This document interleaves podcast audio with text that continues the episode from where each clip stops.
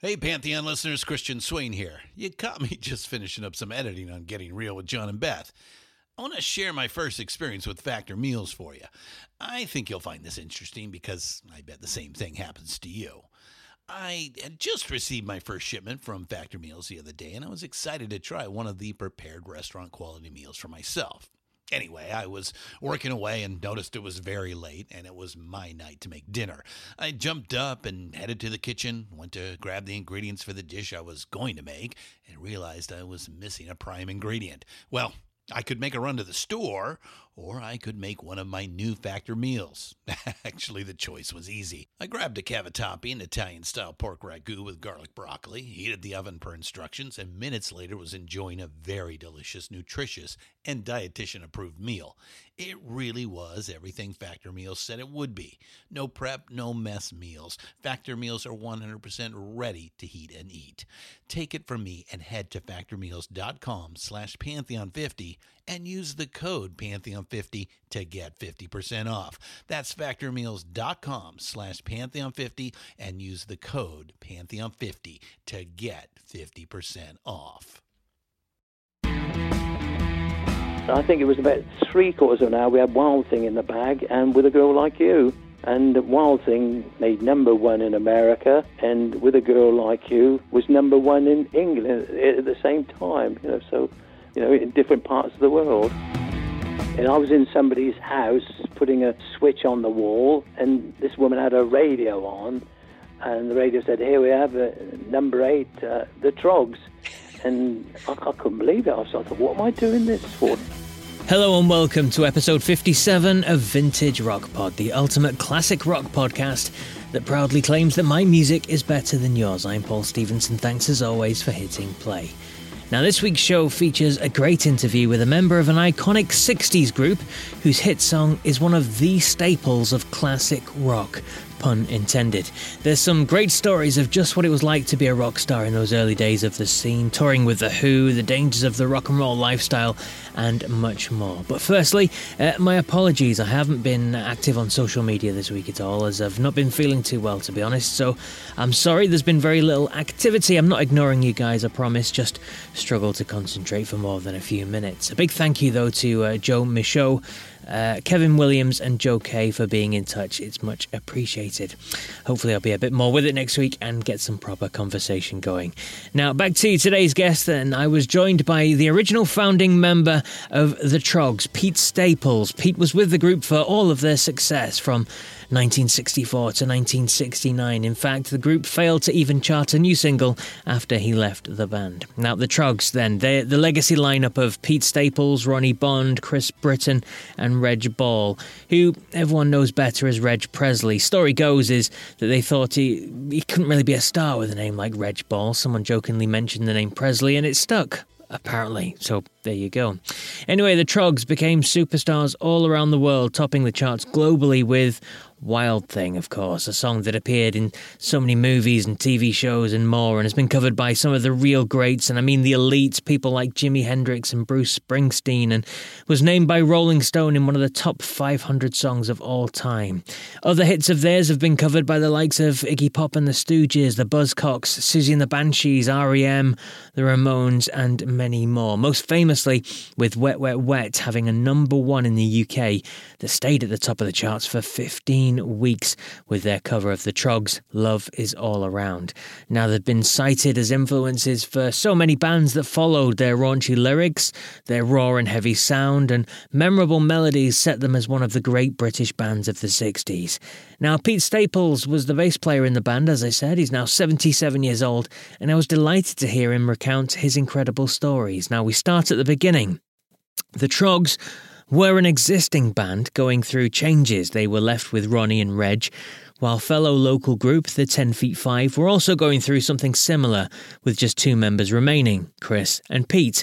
So they joined together and they kept the name The Troggs, and stardom soon beckoned as they were taken on by the Kinks manager, Larry Page, as Pete Staples recalls well, our manager um, got in touch with Larry Page and said the Troggs are a different lineup now um, you know, can we come up and uh, sort of uh, see you? So he said, come up, and we went up and we played, and he absolutely liked us, and um, he sort of said, you know, yes, you know, I'll, um, you know, I'm, I'm quite interested because I think he just got rid of the Kinks, or the Kinks actually left Larry Page and um, uh, acrimonious uh, way, and um, so he was looking for a, another group. So it was you know, fortuitous for us that he was looking for another group, and and um, you know, we, we, wanted to get on, so uh, it, it, went on from there.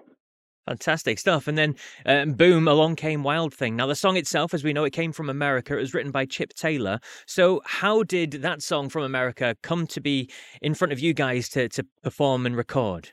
Well, Larry Page started um, a, a, record company with Dick James, the Beatles music publisher, mm. and they, they were looking for uh, groups and or anything, yeah, music groups. So he went over to America and uh, he, he met up with some people that he knew over there, and he said, you know, have you got any songs, you know, that you know we can take back to England to record? And they said, well, you know, we got this demo um, of Chip Taylor do, doing this song called Wild Thing. Um, you know, you take that back with you. So he brought it back to uh, England, and he, he, called us up to his office, and uh, he said, you know, um, uh, you know, I got this uh, song, this uh, uh called Wild Thing. He said, go away and rehearse it, and um, he said, I've got a um, a recording session of my orchestra in about a month's time. He said, if we got any time left over at that um, session, he said, you know, you can come in and you know, bash this song out, see what it sounds like. He said, take it away. He said, and, um, uh, and rehearse it. So we took it back to Andover us. Uh, we rehearsed it, and we also we were thinking about doing one of the Loving Spoonfuls numbers. Um, okay. Did you ever have to make up your mind or something like that? I forget what it was called. And also, Reg had a song in his mind. So we didn't like the Loving Spoonful one. It was a bit too wishy-washy for us. It wasn't our sort of music. So we actually um, rehearsed one of Reg's songs, uh, and it was called "With a Girl Like You." So anyhow, we we we rehearsed these two songs. We went back to Larry Page, and uh, the, the, the day of his um, recording of his orchestra. I think it was in the evening, about six o'clock. He finished recording. I, I remember it was dark out there. Mm-hmm. We were sitting in the van waiting outside, and uh, uh, his music uh, producer come run out. He said, "Right, lads," he said, You've got a, an hour left on this session. Rush in there, plug your gear in." Let's hear what you got. So, you know, we jumped out the van, got our guitars, amplifiers, rushed in, a massive, great studio it was. You know, we'd never been in a studio, anything like that before. And it was a massive place. So we plugged all our gear, and he said, "Right, let's hear this, uh, these songs that you got." So we bashed out "Wild Thing," and uh, then we bashed out um, "With a Girl Like You," and the only thing in the middle of "Wild Thing" was um, uh, he didn't know actually know what to put in there uh, for the for the solo. Mm-hmm. He was thinking about putting a guitar in there, but when Chip Taylor did the um, recording, his sound engineer cupped his hands together, made a noise through like you blow through your your your your, oh. your hands and make a whistling noise, yeah, yeah. and that's what the middle that's what the middle bit sounded like, uh, the middle eight, and um, he said to Colin Frechter, he said, uh, he said, he said that sounds like an ocarina to me. He said, pop down the music shop down the road and get an ocarina. so uh, Colin rushed down the music shop and got. Uh, he said to the woman, he said, "Have you got an ocarina?" She said, "What what key do you want it in?" He, he said, "Well, I haven't got a clue." He said, "You know, let's have what you've got." So he rushed back to the studio with this ocarina and found out what key it was in. He'd never played an ocarina before, and um, uh, and I think he had to put a load of sellotape over a lot of the holes wow. in the ocarina to, to, be able to play uh, a tune that was or something, uh, an instrumental bit, um, you know, in the middle of Wild Thing. So he, ma- he managed to, managed to do it, you know, managed to cover up the holes and play something. Uh, I think he did it in one take, and I think we did ours maybe in one take. So we had Wild Thing. He said, right, he said, we got um, a little bit of time left. What else you got? He said, well, we didn't want to do the Loving Spoonful one, so uh, we decided that we'd do this song that Reg did, uh, wrote. So um, we, we we bashed that one out. And I think it was about three quarters of an hour. We had Wild Thing in the bag, and with a girl like you, and Wild Thing made number one in America, and with a girl like you was number one in England at the same time. You know, so we had the A side and the B side. You know, in different parts of the world. That's incredible. I wonder if that's ever been done since. I mean, having a number one both sides of the Atlantic at the same time has probably been done, but with two different songs, I mean, that is phenomenal. Yeah, because Wild Thing never made number one in, in, England. That's right. But it did it, did in America. Uh, but with a girl like you, um, w- when we released that uh, in England, um, that, that, that made number one. So we had number one with a girl like you in England, and number one with Wild Thing in America. Absolutely brilliant stuff. And it's interesting to hear as well the stories behind the recording sessions because when you think nowadays of all the different um, computer softwares and all the, the voice control and everything else, and the stories of people being in studios for, for a year and a half to make a record, and there's you telling us that in 45 minutes you recorded two number one singles. Phenomenal stuff. Well, it, it was, um, but um, it, it, was because we rehearsed these things uh, so much, and I, I think we were very limited to time. Uh, that, that they accepted what uh, we um, produced, and then maybe enhanced, you know, different bits and pieces and all yeah. that. Because um, if you hear Wild Thing done normally, you know, you, you don't get that big intro which you actually get on the record. Yes. So they they enhanced it to a certain degree, but the but you can't enhance the Wild Thing too much because it's only three chords anyhow. Absolutely. Um, and was it a, a deliberate ploy to, to, to make it so heavy sounding? We had to because we, we were a three piece.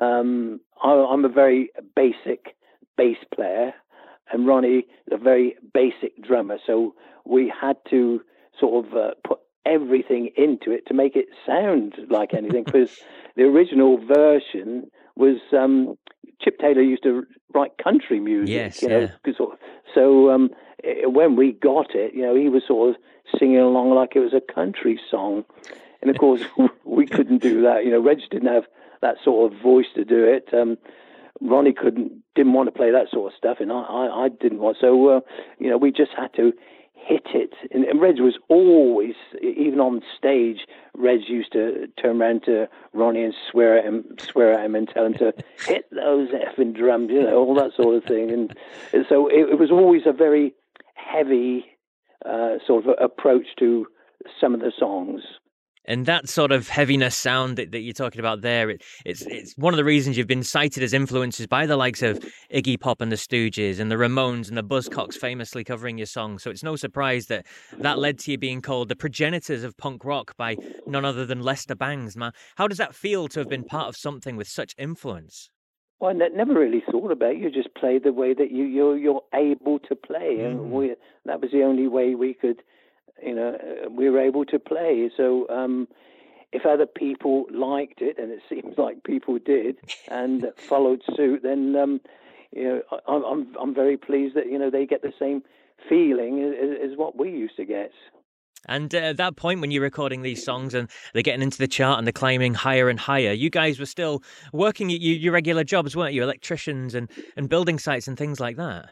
Oh yes, yeah. I was uh, I was an electrician. Um, and I was in somebody's house putting a, a switch on the wall, and this woman had a radio on, and the radio said, "Here we have uh, number eight, uh, the Troggs," and I, I, couldn't believe it. I, was, I thought, "What am I doing this for?" You know, because you, you you dream of actually getting in the charts. It's, uh, I used to buy the Melody Maker every week, every week. You know, listen to um, Workers' Playtime years and years. And a lot, many people won't remember it, but they used to have, you know, bands on. They used to have break time in these um, big factories, and they used to have popular groups and singers. Uh, like I, I think I heard the Honeycombs and all that uh, on um, Workers' Play Workers' Playtime, and I thought, how marvelous to be on that. So you actually dreamt uh, of being there, and to actually, you know, to see um, your group or your the, the the song in the charts would have been marvelous. Even the lower parts of the charts would have been marvelous. But um, how it ended up was um, unbelievable. Reg was on the building site. He was a, a, a brickie. And um, when he heard that on the, I don't think it must have been the same day as me because he threw his trowel down. He said, "That's it, lads." He said, "You can have my tools." He said, "I'm off. He said, I'm going to turn professional." so, so we rang Larry Page up that night and said, um, "Larry, you know, we're number eight in the charts. You know, do you think we ought to turn professional, pack our jobs in? Because silly, wasn't it, working and your record's right up in the charts there." So he said, "Oh yeah, you might as well then." So uh, I went in the next day. I said to my boss, "I said, I said, I, am I'm finishing. I said, I'm going to turn professional," and that's what we did. Incredible stuff. I love to hear that. Um, and what do you remember of filming the, the, video to Wild Thing then? I mean, obviously, music videos were very much in its infancy stage back then, but you guys were on the crowded underground platform, was it? And uh, what what do you remember of, of that day filming that? Uh, that was in Sweden. That was that. Oh, that, was it? That um, we had a Swedish bloke who did a lot of um, videos for various people, and we employed him, or our manager did, employed him to to do this video of um, Wild Thing in, in the station in, in Sweden. It, it, it's very awkward because you have a lot of people milling around, and you have the trains coming in and out all, all the time. So it's a bit awkward, and but we, we managed to do it, and um, and then. Uh, well, it was quite funny. One of the takes, um, we was filming there. This old lady carrying two big shopping bags walked by and was standing there looking at us as, as we were recording. So we had to sort of cut that bit out and sort of start again. So yeah, it was it, it was a bit fun. We used to have a good laugh at it. Of course, you, you're miming all the time, you know, yes. walking around miming to this uh, playback which they got, and of course, they got a lot of people in the stations just sort of stand there with their mouths open and all that. So uh, yeah, it was quite quite fun, really. Fun stuff indeed. And and how did you react to the fame then? I mean, you, have given up your day jobs. Wild Thing becomes a huge hit all over the world. You're having a number one in the UK with with a girl like you. I mean, how did how did you react to the how did the band react to the fame? Did it fall into the kind of I don't know stereotypical drink and drugs and girls and that sort of thing, or were you more refined than that? Hey, Pantheon listeners, Christian Swain again with something every podcast listener and music junkie needs to hear. As I'm sure you can guess, I listen to a lot of podcasts. I also listen to a lot of music, so having high quality headphones and earbuds are absolutely critical to my day. Oh, and I have numerous pairs. In fact, I have a junk drawer of used devices that have bitten the dust, so I've tried them all. Recently, I was sent a pair of earbuds by Raycon, and the first thing I noticed was the cost. Uh, looks like their products are about half the price of other premium brands. Okay, that's cool. And the reviews seem pretty stellar. Okay, checks that box. So I got my Raycon everyday earbuds. A nice packaging to open, and what I immediately noticed were the pack of ear tips for sizing. Uh, I'll tell you, I have small ear canals. Uh, I know a flaw. So to see choices for the best fit, uh, especially while exercising, oh yeah. And yes, they were immediately comfortable. Sound quality was great too. Plus, I have three EQ options that I love because I like more bass in my music and less in the podcasts. Eight hours of playtime for the battery is great as well. Surround sound, noise canceling, and awareness mode all included. I think I'm in business, and I just realized I've had them in all day. Like I said, super comfortable. Go to buyraycon.com slash Pantheon today to get 20% off your Raycon order plus free shipping. That's right, you'll get 20% off and free shipping at buyraycon.com slash Pantheon.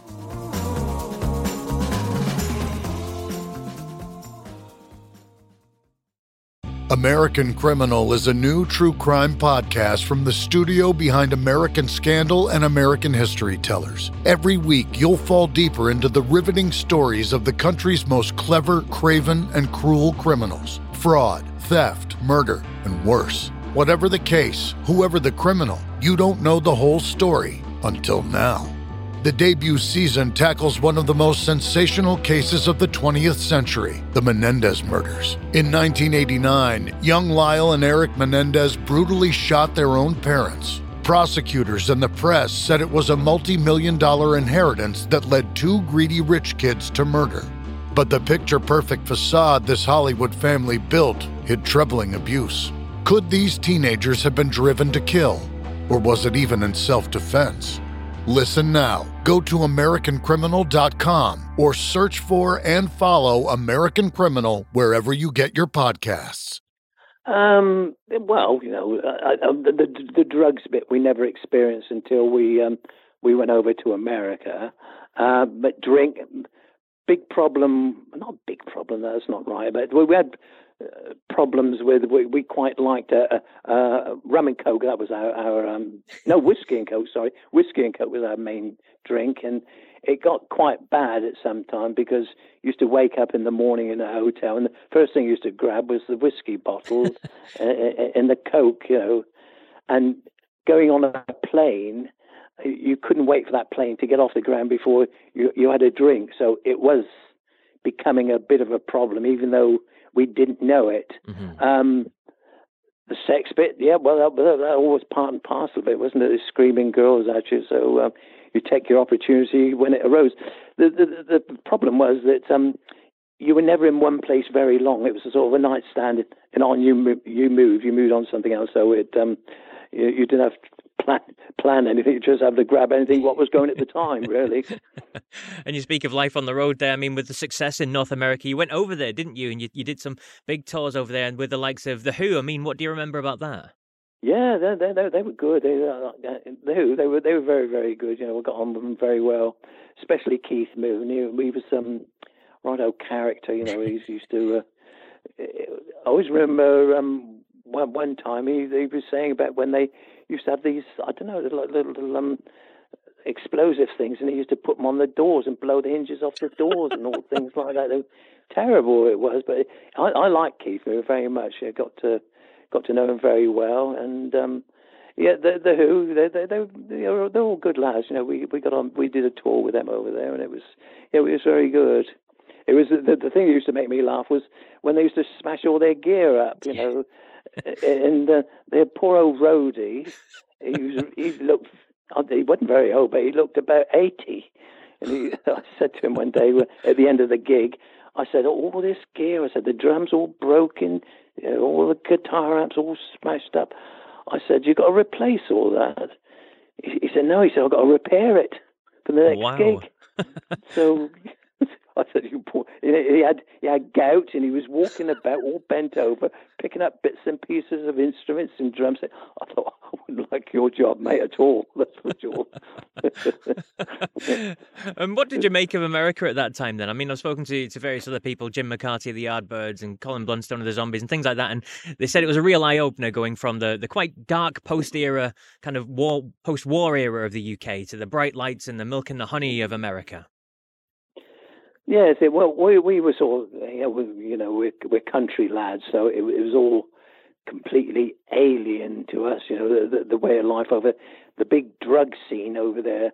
You know, one of the gigs we did was in Greenwich Village, and um, we we got on stage there playing, and um, behind us was this um, image, or it was projected on the wall on the on the scene behind us. Like um, or had little films like you could have Charlie Chaplin running along, then they would show a picture of a penis, something like that, and and then globules of um, remember those light things they had. Uh, oil in and um, yes, yes. heat up the oil. It used to float to the top and all that. They had those pictures of globules of stuff yeah. going up. So, so behind us, when we were playing on stage, we had all these things going on, and we were playing to this audience, I don't actually think they were listening to us. They were out of their minds, just looking at the scenes behind us. And there we were, getting up on the stage and playing. And, uh, you know, I, I, don't think they were looking at us half, half the time. They seemed to be out of their minds. So it was a completely different setup to what we used to get in England when we used to go playing well, like with the we used to do a circuit with the small faces yeah. and uh, in different mecca ballrooms and you know the crowds were screaming girls and all this sort of thing but you went over to america you got a load of people sitting in front of you with their mouths open their eyes wide open looking you know not at you or you think are they because we we were a group reg was a sort of singer that he used to encourage the girls. He used to go right up to the front of the stage and sing up close to them, and the girls used to go mad. Well, he couldn't have done that in America with in Greenwich Village. You know, they they, they didn't actually see you. I don't think. so, so it was it's a completely different setup, really. But that was the the one-off gigs. You know, the, we did loads of other gigs up there which were reasonably normal. and another song we have to touch on is one Reg wrote, uh, "Love Is All Around." Another big hit for you guys, reached number five in 1967. But it obviously got a new lease of life a couple of times in the 90s, with with REM covering it first, and then came the monstrous version by Wet Wet Wet, which was a number one in 1994 for 15 consecutive weeks in the UK. I mean, how did you feel at that time hearing that song? It was literally everywhere all the time, wasn't it? Yeah, well, well, well yeah, I, I bit peed off because I didn't get any money for that. Reg, Reg got the money, but yes. of course we don't get the money for that. Yeah. Wet, wet, wet. We're getting the money for that. So, um, uh, you know, I was a bit peed off actually about that one. but was it was it strange to hear your song almost that, that, that you guys had recorded and put out there and had a hit with, and you're hearing this other band do it and, and having such success with it too? No, not really. No, um, I, I, as I said, you know, when I came out of the group, that um, I, I came out under not very good circumstances, and I was a little bit, um, you know, I, I, didn't like the music scene that much, mm. so I, I, didn't actually latch on to that. The the uh, that, that you know the tune being played, so it, it didn't bother me at all. I, I just thought about the time when we rec- when we recorded it and we got the demo back, and um, we had changed our managers by then. That's where we had a court case with Larry Page and all that, and we broke contact with him, and we had a uh, we went back to our old manager in Andover, and we recorded uh, "Love Is All Around" without Larry Page. You know, we did that one completely on our own, and um, when we got the demo, we went to our manager's place and we, we played it, and um, on his uh, Dynatron radiogram it was in those days, and um, sounded very good. And he closed his eyes, and he, at the end of it, he looked up. He said, "That's a hit. That's a hit." So, and it, it was for us, but it was, of course, it was a, a bigger hit for um, "Wet, Wet, Wet." Even though some people say, which I'm sure they do it, you know, because uh, uh, arm there. They said, "Oh, I much prefer your version," so I, will go along with that anyhow. and you mentioned leaving the band there. I mean, your time in the band was the band at its peak, wasn't it? I mean, five top ten singles, including obviously a number one in the UK, numerous others inside the top forty as well. But as you said, in 1969, you you were out of the band. Now, what what led to that? I never ever did find out the reason but they, they kicked me out.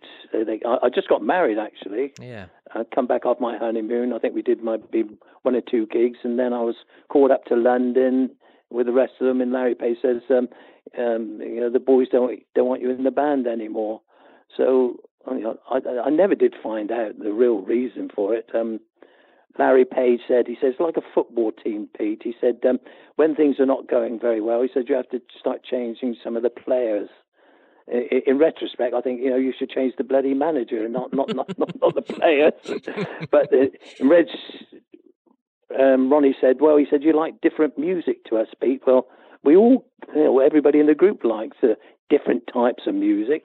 Chris, our guitarist, he was classically trained, so you know he was uh, he liked all sorts of music. Yeah. So I never did find out the reason. Uh, I think it might have been that um, I was the person that was inquiring where all the money had gone. You know, we weren't having any money. You know, we didn't have any money, and we had all these hits, and we weren't getting any money. So uh, it was the, me that was asking about this, and um, that might have been the reason. I was a bit of a troublemaker. Uh, get rid of him, and uh, and that was it. So that they got rid of me. And you, you stepped away from the music scene, didn't you, for, for a while after that, you said? And then you, you did come back musically with, with 10 Feet 5. They got back together for a while. And then yourself and your son as well, Leo, toured for, for years and other members in a band called Wild Things. Now, how was that getting to play with your son? Yeah, it was nice. It, it was it, it, was good for him, but the the, the problem is uh, I, I don't know if it's the youth today or it's just my son, but um, he's a very shy lad, and uh, he wouldn't put himself forward. So he just used to come along uh, along with it and uh, just just play along with it. But um, I don't think he had any intentions of. He didn't like group attitude, and uh, the thing is with groups, you get.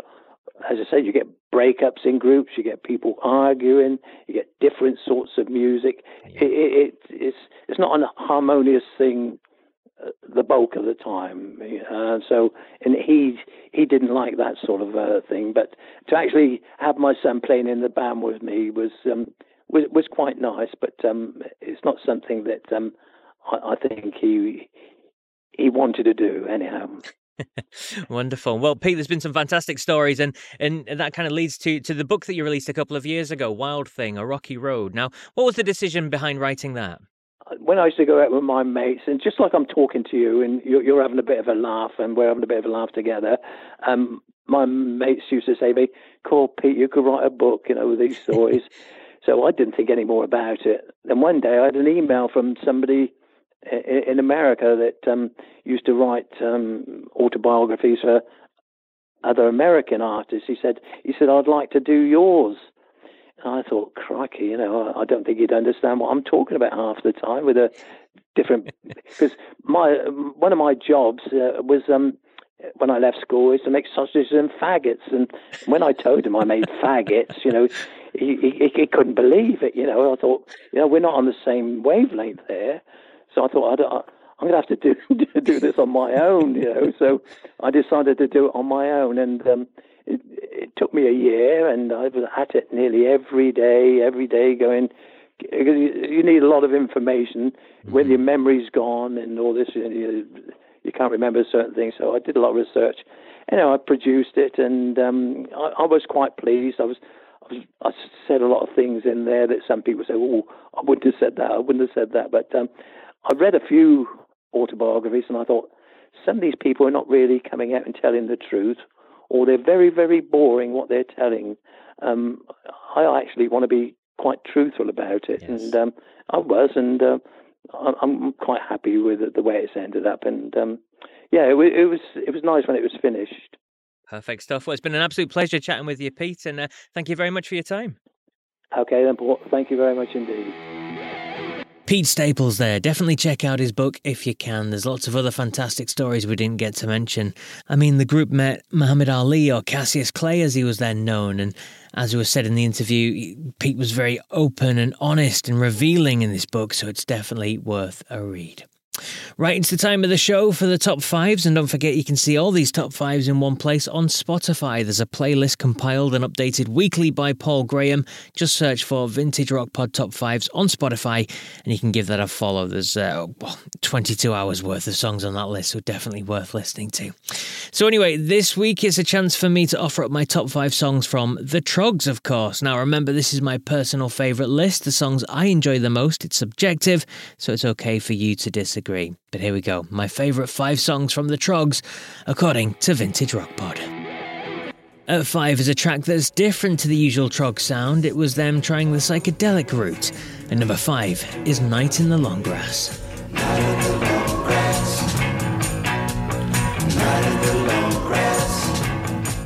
At four is their only number one hit in the UK, one of those two songs recorded in just 45 minutes. At number four is With a Girl Like You.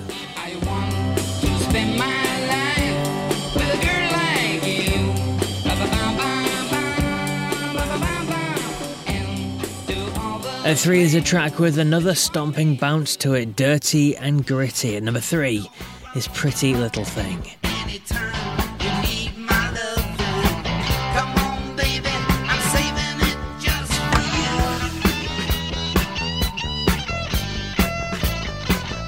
At two is another of the songs that's been covered by many groups, from Reg's guttural scream of Oh No at the beginning, its pounding beat rolls throughout this three minutes classic. At number two is I Can't Control Myself. No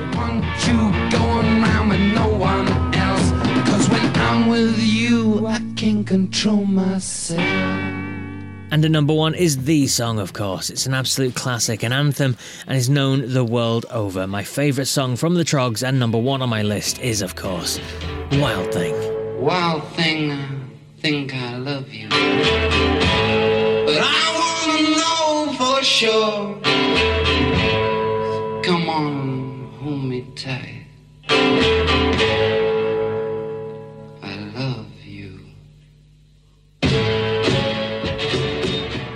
There you go, my favourite five songs from the Troggs. As always, I'd love to hear your thoughts. Where do you agree or disagree? Let me know your top fives. Drop me an email, vintagerockpod at gmail.com, and I'll give you a mention on next week's episode. Thank you so much for listening to this week's, though. I hope you enjoyed the interview. And if you did, please check out the brilliant back catalogue of guests I've had on the show previously. There's some big names on there Rock and Roll Hall of Famers, Grammy Award winners, multi platinum selling artists galore. And don't forget to hit subscribe or follow on whatever podcast player you're listening to this on so that you don't miss any other great episodes coming your way. Like next week's guest, the lead singer of a Canadian group that shot to fame in the 80s, achieving four platinum selling records in the US and having a list of instantly recognizable songs. But that's for next week and episode 58. Until then, though, remember if you come across anyone who isn't a fan of classic rock, just tell them my music is better than yours. Take care.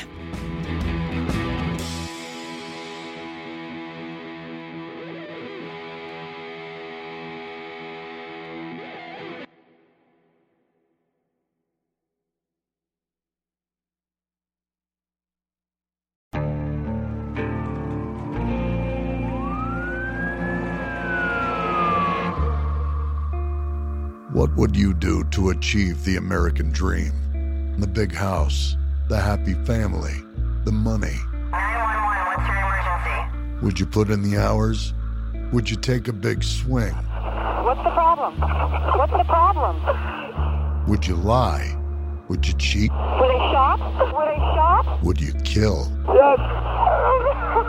My mom is dead. My mom is right there. From Airship, the studio behind American Scandal, comes a new true crime history podcast. I'm Jeremy Schwartz, and I'll be taking you inside the minds of some of our most notorious felons and outlaws, exploring the dark side of the American dream. In my new show, American Criminal, you'll meet the picture perfect brothers who'd kill their parents, the thief who stole babies, the crypto king who siphoned off billions, and plenty more. From assassins and gangsters to killers and con artists. Whatever the case, whoever the criminal, you don't know the full story. Until now. Don't miss the debut season of American Criminal, The Menendez Brothers, beginning February 29th. Listen wherever you get your podcasts, or to get early ad free access to the entire season first, plus hundreds of other ad free history podcast episodes, subscribe at IntoHistory.com.